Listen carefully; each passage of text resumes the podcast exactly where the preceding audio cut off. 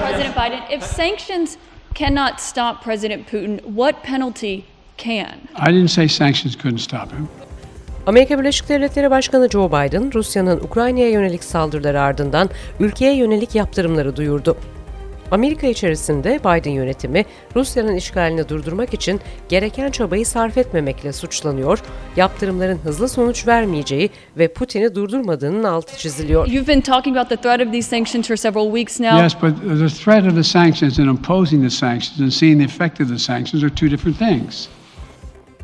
Washington raporuna hoş geldiniz. Ben Serra Karaçam. Rusya'nın Ukrayna işgalini ve ilerleyen dönemde olası sonuçları TRT Moskova temsilcisi Eşref Yalın Kılıçlı ile konuşacağız.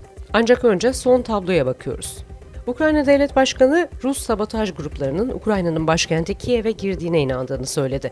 Binlerce insan Ukrayna'dan kaçmaya çalışıyor. Hükümet 18 ile 60 yaş arasındaki erkeklerin ayrılmasını yasakladı. Amerika Birleşik Devletleri Başkanı Biden ise Rusya'nın Ukrayna'da ilerlemesinin ardından kameraların karşısına geçerek yeni yaptırımları duyurdu ve gazetecilerin sorularını cevapladı. And what will that do? How will that change his mindset here, given he's Because it attacking will so Ukraine as we weaken his country. Amerikan yönetimi Rusya ekonomisinin stratejik sektörleri için finansmana ve teknolojiye erişimi sınırlarken zaten dar olan endüstriyel kapasiteyi düşürmeyi hedefliyor. Bu kapsamda 4 ayrı Rus bankası daha yaptırıma tabi tutulmakta. Biden, NATO müttefiklerine Amerika'nın topluluğun savunmasına olan bağlılığını göstermek için Avrupa'ya daha fazla Amerikan askerinin konuşlandırılmasına da izin verdi. Biden, Baltık ülkeleri, Polonya, Romanya ve Bulgaristan'ın savunmasına ağırlıklı destek sağlayacak. And from NATO now, we want membership.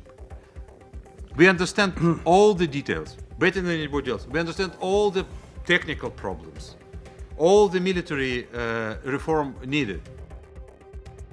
Bu arada Birleşmiş Milletler Güvenlik Konseyi Cuma günü Ukrayna ile ilgili kınama önergesini oylamaya hazırlanıyor. It is very simple and clear. What we understand, the more we understand. If we are part of NATO, there would be no war. Amerikan Savunma Bakanlığı yetkililerinin Perşembe günü yaptığı açıklamaya göre ise Rus kuvvetleri 3 ana saldırı ekseninde ilerliyor. Bir eksen Belarus'tan Kiev'e ilerlenmesi. Saldırılarda yüzden fazla karadan havaya ve denizden fırlatılan Rus füzeleri kullanıldı. Amerikan Temsilciler Meclisi sözcüsü Nancy Pelosi ise Ukrayna'ya 600 milyon dolarlık savunma sağlamak istediklerini duyurdu. Chicago Üniversitesi'nde doçent ve Chicago Küresel İlişkiler Konseyi üyesi Paul Post, Rusya'nın Ukrayna işgalinin nasıl sonuçlanabileceği ve Putin'in oyununun sonuna dair dört opsiyondan bahsediyor. Bu dört senaryonun hiçbirinin iyi olmadığını da ekliyor. Birinci senaryo Ruslar tarafından uygulanacak olan olası rejim değişikliği. Putin Kiev'de Rus yanlısı bir rejim kurmaya çalışacak. Bu senaryoda Ukrayna bağımsızlığını koruyor ancak süresiz olarak Rus güçleri tarafından destekleniyor. İkinci senaryo devletin ölümü. Putin Ukrayna'nın tamamını Rusya'ya ilhak ediyor. Üçüncü senaryo imparatorluk. Putin'in etnomilliyetçiliği güvenlik paranoyasıyla birleştiğinde onu Rus İmparatorluğunu ve SSCB'yi yeniden canlandırmaya yöneltiyor.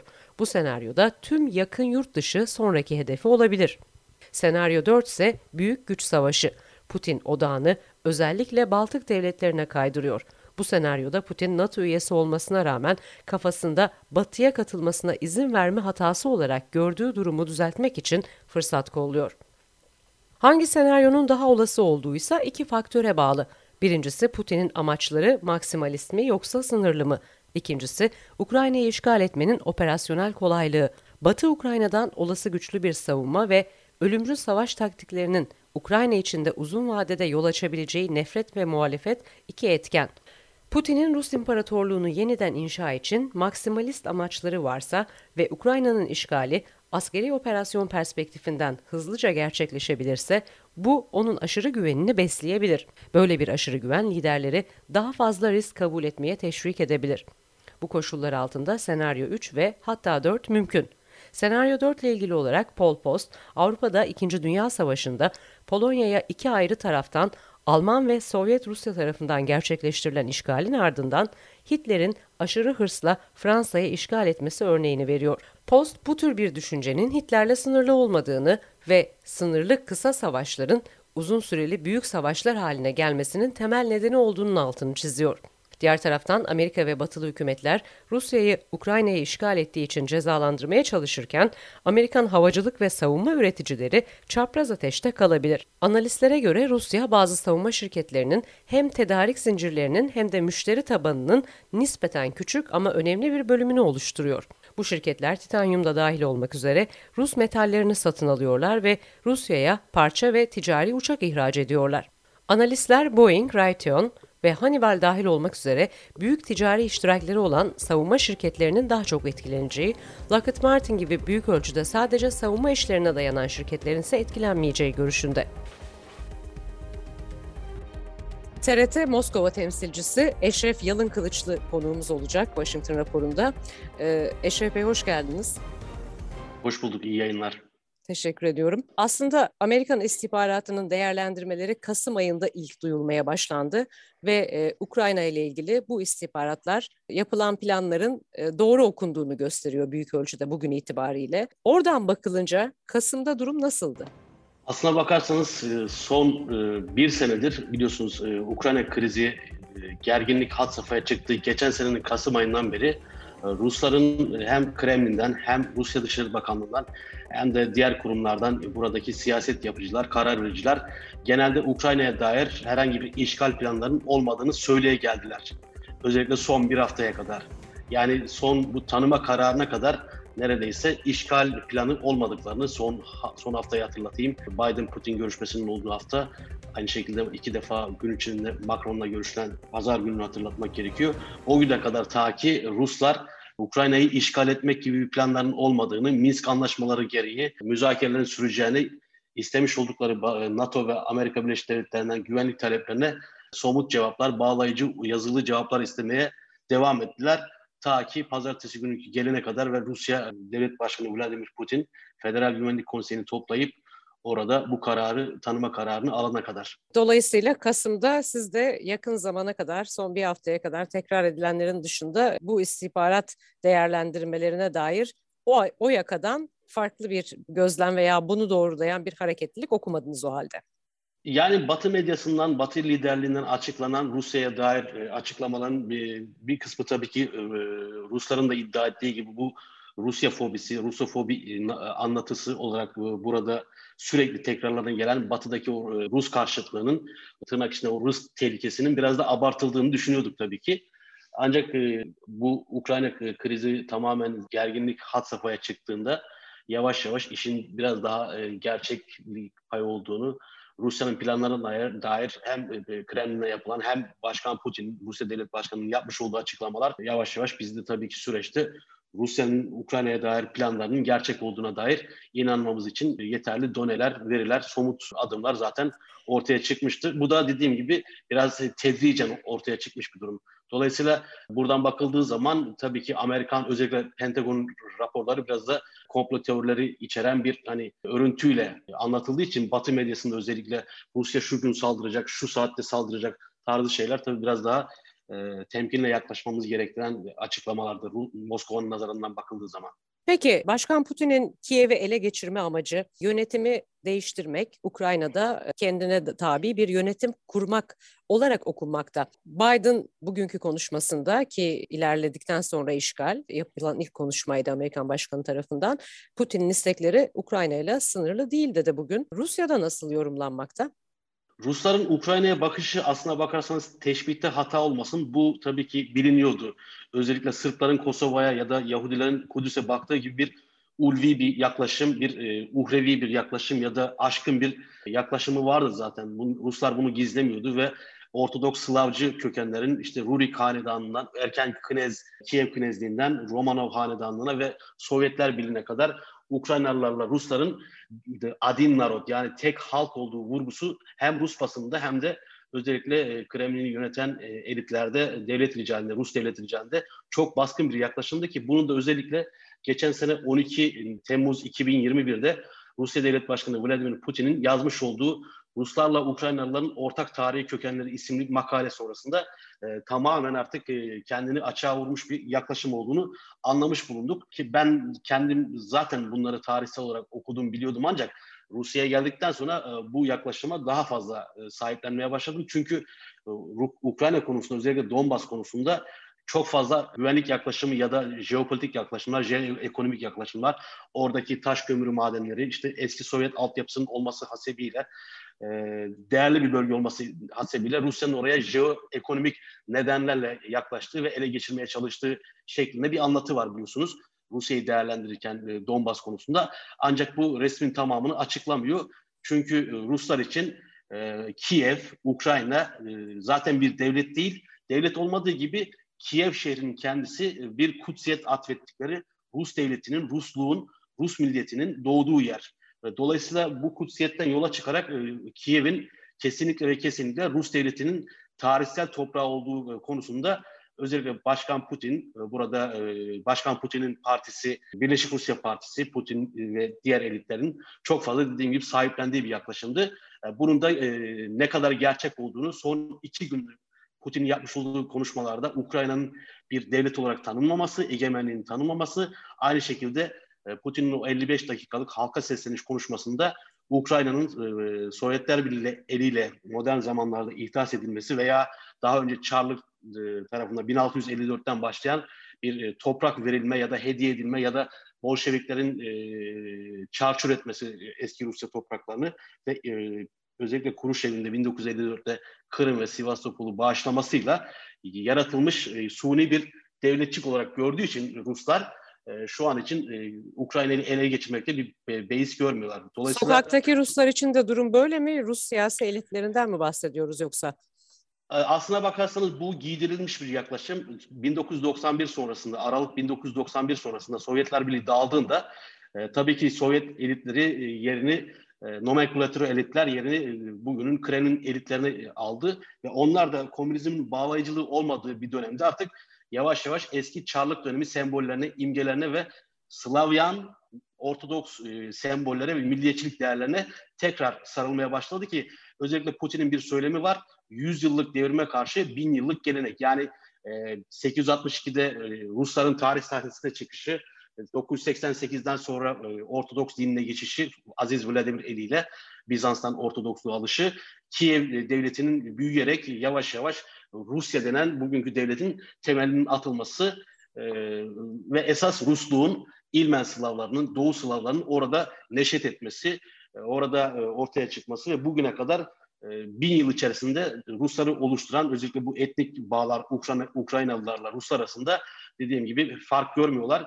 E, yine teşbihte hata olmasın Türkiye'nin Azerbaycan'a baktığı şekliyle e, bir e, millet iki devlet e, de diyemiyoruz. Çünkü dediğim gibi devlet olarak kabul etmiyorlar hatta Ruslar Ukrayna'yı. E, modern e, dönemde Sovyetler Birliği eliyle yaratılmış suni bir yapı olarak gördükleri için böyle bir evet, yaklaşım var tabii ki. Bu halkı da var. Yani sorunuza istinaden söylüyorum. Evet e, ve Batı'nın kuklası olarak görülüyor Ukrayna'daki yönetim. Diğer taraftan da e, Ukrayna'nın siyasi önde gelen isimlerinin hep Batı'dan dönme isimleri olduğunun altını çizdi Rusya. Hatta Ukrayna'da da bir muhalefet olamadığını, farklı düşüncelere kapı açılmadığını, o yüzden bu ayrılıkçı bölgelerin de sesinin duyulmadığı ifade ediliyor. Peki tam bir ilhak planlandığı mı düşünülüyor? Rusya'dan bakınca siz nasıl görüyorsunuz Ukrayna ile ilgili? Yoksa sadece doğudaki özel bölgelerle sınırlı bir değişiklikle mi sonuçlanacak bu işgal? Açıkçası e, dediğim gibi bu işe yaklaşırken Donetsk ve Luhansk olarak Ruslar bu işi sorunu formülize ettiler biliyorsunuz son bir yılda Donetsk ve Luhansk'ta yaşanan e, sözüm ona soykırım, katliam şeklinde yaklaşıyorlardı ve zaten çıkardıkları e, başkanlık kararnamesi, Putin'in imzaladığı başkanlık kararnamesi de oradaki Rus vatandaşlarını Ukrayna ordusunun saldırganlığından korumak, hayatlarını, mallarını güvence altına almak Dolayısıyla e, Donetsk ve Luhansk'ı korumaktı. Kendi sınırları içerisinde, e, içerisinde, anayasal sınırları içerisinde, Ukrayna anayasası içerisinde ayrılıkçıların e, bağımsızlıklarını iddia ettiği sınırlar içerisinde. Ancak Rusya'nın gün itibariyle başladığı askeri hareket şunu gösteriyor ki Rusya sadece Donetsk'te, Luhansk'ta kalmayacak.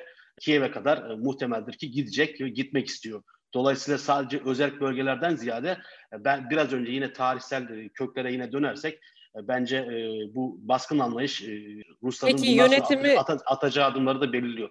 Yönetimi nasıl değiştirmesi mümkün olacak sizce? Oraya kendine yakın bir yönetim getirmesi gerekiyor işte, bunun için. Bir, İşte burada bir sıkıntı var. Ruslar kolaylıkla Kiev'e girebilir. Askeri anlamda bu potansiyelleri, kapasiteleri var. Ancak ee, Ukrayna tarihsel olarak da Dinyeper Nehri ülkeyi ikiye böldüğü için kimlik anlamında da kültür anlamda da e, Ukrayna'nın kuzeybatısı Leistan Krallığı dediğimiz veya Osmanlı belgelerinde Rutenya olarak geçer e, biliyorsunuz. Hürrem Sultan da oradan geldiği için Rutenyalı cariye deniyor kendisine. E, dolayısıyla Rutenya dediğimiz yer ya da bugünkü Batı Ukrayna, Kiev, Poltova, Lviv bölgeleri daha çok Leistan Krallığı'nın etki alanındaydı, kültür etki alanındaydı. Ve şu anda e, oradaki insanlar daha çok batılılaşma, e, NATO'ya üye olma, Avrupa Birliği'ne üye olma perspektifiyle biliyorsunuz turuncu devrimden beri e, böyle bir kimlik inşası hele ki e, Avro Meydan olaylarından sonra böyle bir Ukrayna yaratıldı. Ancak buradan bakıldığı zaman e, bugün Peskov'un da söylediği gibi Rusya ordusu bugün itibariyle dün itibariyle girmiş olduğu Ukrayna'da biliyorsunuz e, o Nazi düşüncesini Rusya karşıtı faşist düşünceyi yok etmek için girdi. Dolayısıyla ee, Rusya tabii ki tamamen Kiev'i ele geçirmek istiyor ancak bunu yapması için de katliam yapması gerekiyor. İşte burada sorunuza binaen söylüyorum. E, sorun esas burada ortaya çıkıyor. Diyelim ki kısa vadede e, Ruslar e, halkı bastırmış olsun ki e, Batı Ukrayna'da ancak orta ve uzun vadede kendi içerisine de bugün olduğu gibi mesela savaşa hayır protestocuları Moskova'da, büyük şehirlerde, Petersburg'da sokaklara çıktılar ki bunlar aslına bakarsanız Navalny'nin tabanı, susturulmuş tabanıydı. Dolayısıyla hem Belarus e, muhalefeti hem Ukrayna muhalefeti e, ileride bir yerde, orta ve uzun vadede Rusya'nın içi, içerisine bir muhalefet ithali olarak dönecektir. Yani Rusya Putin bu hesabı bakın, yapabilir mi? Putin imparatorluk derdiyle daha çok Avrasyacı jeopolitikle hareket eden dış politikayı, e, askeri e, jeopolitiği, askeri güvenlik politikasını önceleyen bir lider. Ancak içeride şu ana kadar bastırmayı başardı. Çünkü Rusya e, dışarıdan bakıldığı zaman dış politikasıyla değerlendirilen lideriyle yani uluslararası ilişkilerde biliyorsunuz analiz düzeyi vardır. Bunlardan bir tanesi de liderlerdir. Lideriyle değerlendirilen bir ülke, lideriyle neredeyse özdeşleşmiş bir ülke. Ancak içeride biraz da Rusya dışarıdan e, kırmızı e, bir elma gibi görünse de içi, içi kurtlu bir elma. Yani içerideki sorunlar dış politikadan daha fazla. Dış politikada şayet bu Putin bu riski aldı Ukrayna riskini ancak bu e, iki uçlu, iki ucu keskin bir kılıç. Bu kılıcı düzgün kullanamazsa o kılıç kendisine de batabilir. Bunu demeye çalışıyorum. İçeride çünkü dediğim gibi bastırılmış bir muhalefet var. Geçen sene biz Navalny konuşuyorduk. E, Kremlin'in en büyük e, muhalefetler, muhaliflerinden bir tanesi içeri atıldı biliyorsunuz. Almanya'dan geldikten sonra e, zehirlendiği iddia edildikten sonra tedavi gördü geldi. Ve e, Navalny'nin söyledikleri Rusya için yüzde doksanın altına imza atarım ama e, Navalny'nin tabi tabanı e, batılı bir taban. Dolayısıyla e, Navalny'cilerin ya da o muhalefetin, batıcı muhalefetin e, sorunu Rusya'da tabana inememeleriydi. Ancak eğer ki batı yaptırımları Rusya'yı çok fazla zorlarsa ki bu SWIFT sisteminden Rusya'nın çıkarılması, uluslararası e, cari işlemler sisteminden e, Rusya'nın çıkarılması veya Kuzey akımın tamamen iptal edilmesi gibi e, gerçek e, yaptırımlar uygulanırsa Rusya'ya ve Batı bu konuda yeknesak davranırsa NATO 30 ülke bir araya gelip az çok e, Rusya'yı caydırabilecek bir karar alabilirse veya Avrupa Birliği dediğim gibi her sene uzatmış olduğu e, Avrupa Birliği yaptırımları, Kırım yaptırımları üzerine daha fazlasını bundan sonra kurumsal hale getirir ve Rusya'yı İran ve Kuzey Kore gibi bir ülke sınıfına düşürebilirlerse e, tabii ki o zaman askeri caydırıcılıktan ziyade ekonomik caydırıcılık bir yerde Putin'in başına dert açabilir içeride. Bunu demeye çalışıyorum. Evet ancak emperyal hedefleri olan belki de Balkanlara kadar uzanabilecek bir planı harekete geçirmeyi son dönemde dillendirmeye başlayan bir lider için içerideki muhalefetin olası bir Ukrayna içinde filizlenmesine yol açacak bir katliamı terazinin diğer tarafına koyarak karar vermesi olasılığı çok kestirilebilen bir olasılık değil ne dersiniz? Yani dediğim gibi bu e, bu söylediklerimiz geceden sabaha bugünden yarına gerçekleşecek şeylerden bahsetmiyoruz. Evet bir Avrasyacı imparatorluk nostaljisiyle yaşayan bir ülke, e, liderden bahsediyoruz.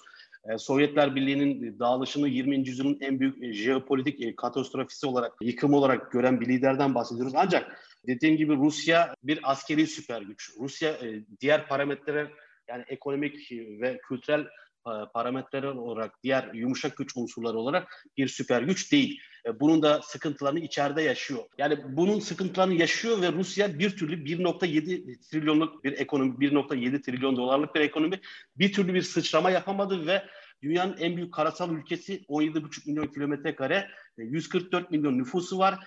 En büyük gelecek challenge'lardan, meydan okumalarından bir tanesi Rusya'nın zaten bu nüfus sorunu. Ekonomi bir türlü sıçrama yapamıyor ve Hollanda hastalığına tutulmuş bir ekonomisi var Rusya'nın. Ne demek? Yani hidrokarbon yakıtlar üzerinden veya silah satışı üzerinden kendini idame ettirmeye çalışan otarşik yani kendine yeter bir ekonomisi var. Ancak atıl kapasitesi Rusya'nın daha fazla. Bu niye, ne, neden harekete geçiremiyor? Çünkü Sovyet sonrası dönemin yapısal kronik sorunlarından bir türlü kurtulamıyor. Nedir bunlar? Yolsuzluk, rüşvet biliyorsunuz, oligark ekonomisi, ülkenin 250-300 oligark aileye bölüştürülmesi, işte devletin en büyük müteşebbis olduğu bir düzen, mafya, suç ve e, örgütlü suç ve dediğim gibi kimileri buna örneğin Navalny ve Batı muhalefeti klepto, e, kleptokrasi diyor. Yani çalmak, çırpma düzeni Putin için. Dolayısıyla bunlardan kurtulamadığı sürece zaten Rusya'nın açmazları var bu anlamda. Rusya diyelim ki Ukrayna'yı ele geçirsin veya Belarus'la da birleşsin. Ona da gelebiliriz daha sonra. Yani bu iki ülke Slavyan Ortodoks kökenlerinden dolayı e, Rusya'nın olmazsa olmazı. Yani bu üç ülke e, bir, bir perspektifte bir ülke bir devlet olmak zorunda. Putin ve şu anki Rusya'yı yöneten devlet ricalinin yaklaşımı. Bu halka da giydirilmiş bir yaklaşım aslına bakarsanız. Özellikle Slavyan, e, Rus halk, Ortodoks Slavyan halkı. Çünkü Ruslar e, sadece e, Slavyan Ortodoks bir halk değil. Biliyorsunuz çok etnikli, çok kültürlü, çok dinli bir ülkeden bahsediyoruz. Ama baskın olarak eşitler arasında birincil yapı halk Slavyanlar, Slav Ruslar ve Avrupalı Ruslar. Rusların Evet bunu başarırsa oraya geçelim. Evet. Ukrayna, Belarus. Bunu, baş bunu başarırsa Putin bir şu anda bir Rus ruleti oynuyor. Bunu başarırsa Ukrayna konusunda ki ben dediğim gibi şerhlerim var. Batı Ukrayna konusunda şerhlerim var, rezervlerim var. Evet. Ee, bunu başarırsa tabii ki Belarus'u da içine alma e, kapasitesi var absorbe etme kapasitesi var. Sonraki adım ne olacak? Çünkü NATO üyesi olmuş Polonya, Romanya gibi devletlerin batıya yönelimini, NATO entegrasyonunu da Hayır. düzeltilmesi gereken bir hata olarak e, göster gördüğünü ifade ediyor son konuşmalarında. Hayır kesin bu şimdi şöyle Azerbaycan Devlet Başkanı Aliyev iki gün önce buradaydı ve o basın toplantısında Putin e, bağımsız devletler topluluğu ülkelerin e, egemenlik haklarını tanıyoruz, sınırlarını tanıyoruz dedi. Ukrayna istisna diyerek konuştu. Dolayısıyla Ukrayna'yı işgal edeceğini son iki gündür söylüyor ama. Yani başını siperden çıkardı onu söylemek gerekiyor. Hayır hayır iki gün önceki ziyaretten bahsediyorum. Yani yeni bu e, tanıma kararından sonra. Tanıma kararından bir gün sonra Aliyev buraya geldi salı günü. O basın toplantısında Sovyetler Birliği'nden ayrılan ardılları 15 ülke yani Rusya ile beraber o 14 ülkenin 13'ünün egemenlik haklarını tanıyoruz. Ukrayna istisna dedi çünkü orada batılı bir rejim var. Batının müstemlekesi olmuş, Batılılar tarafından kontrol edilen bir rejim var. ve e Diğerleri NATO üyesi olmuş. Diğerleri daha da ileri gitmiş NATO üyesi zaten. Yani batıya doğru bir genişleme en fazla Ukrayna ve Belarus üzerinden olabilir. Sizin sorduğunuz soruya e, binaen. Balkanlara Balkanlar, doğru gitme ihtimalini Bal, görmüyoruz. Balkan, Balkanlar şöyle. Balkanlarda başka bir denge var. Orada Kosova üzerinden, Sırbistan üzerinden tabii ki Rusya ile Batı'nın ve orada Türkiye'de var. Bunu da e, hatırlatmak gerekiyor. Dil yakınlığı da var kısmen Sırbistan'la. Tabii ki. Tabii onlar Sırpça, Hırvatça konuşuyorlar. Hepsi Boşnaklar da dahil. Ee, orada Boşnaklar Türkiye'ye yakın bir Boşnaklar, Kosovalılar, Makedonlar e, bunları birlikte tutarsak Türkiye'nin denge unsuru. E, diğer taraftan Hırvatistan, Slovenya, Katolik ülkeler e, bunlar zaten Avrupa Birliği ülkesi oldular ve Avrupa Birliği'nin oradaki uzantısı Batı Balkanlarda. Ancak burada Sırbistan'ın durumu ve özellikle Bosna'nın içinde şu anda da zaten sorun olmaya başlayan Republika Srpska yani Sırp entitesi.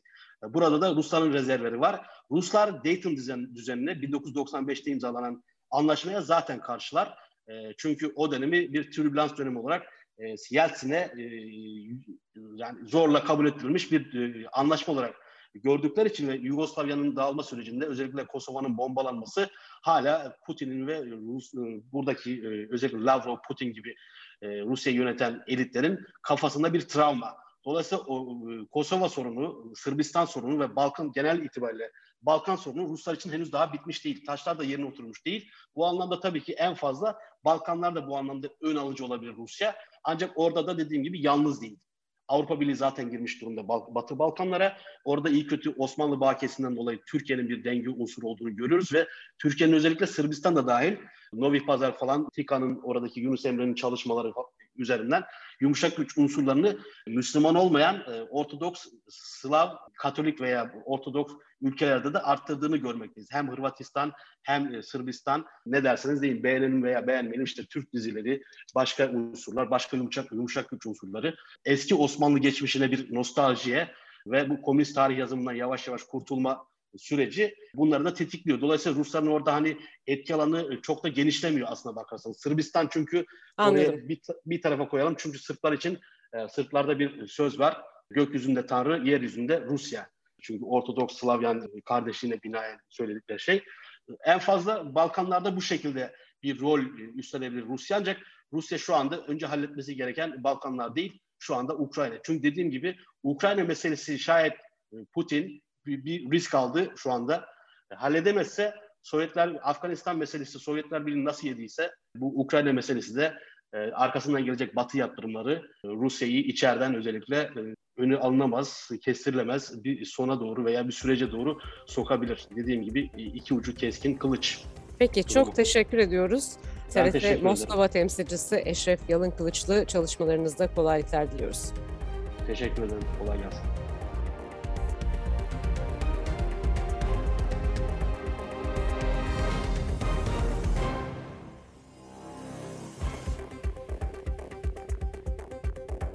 You said in recent weeks that big nations cannot bluff when it comes to something like this. You recently said that the idea of personally sanctioning President Putin was on the table.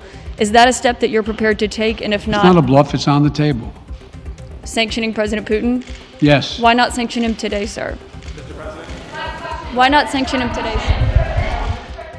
President, if I can, you detailed some severe and swift new sanctions today and said the impact it will have over time. But given the full scale invasion, given that you're not pursuing uh, disconnecting Russia from what's called SWIFT, the international banking system, or other sanctions at your disposal, respectfully, sir, what more are you waiting for? Specifically, the sanctions we've imposed exceed SWIFT. The sanctions we imposed exceed anything that's ever been done. The sanctions we imposed have generated two thirds of the world joining us. They are profound sanctions. Let's have a conversation in another month or so to see if they're working.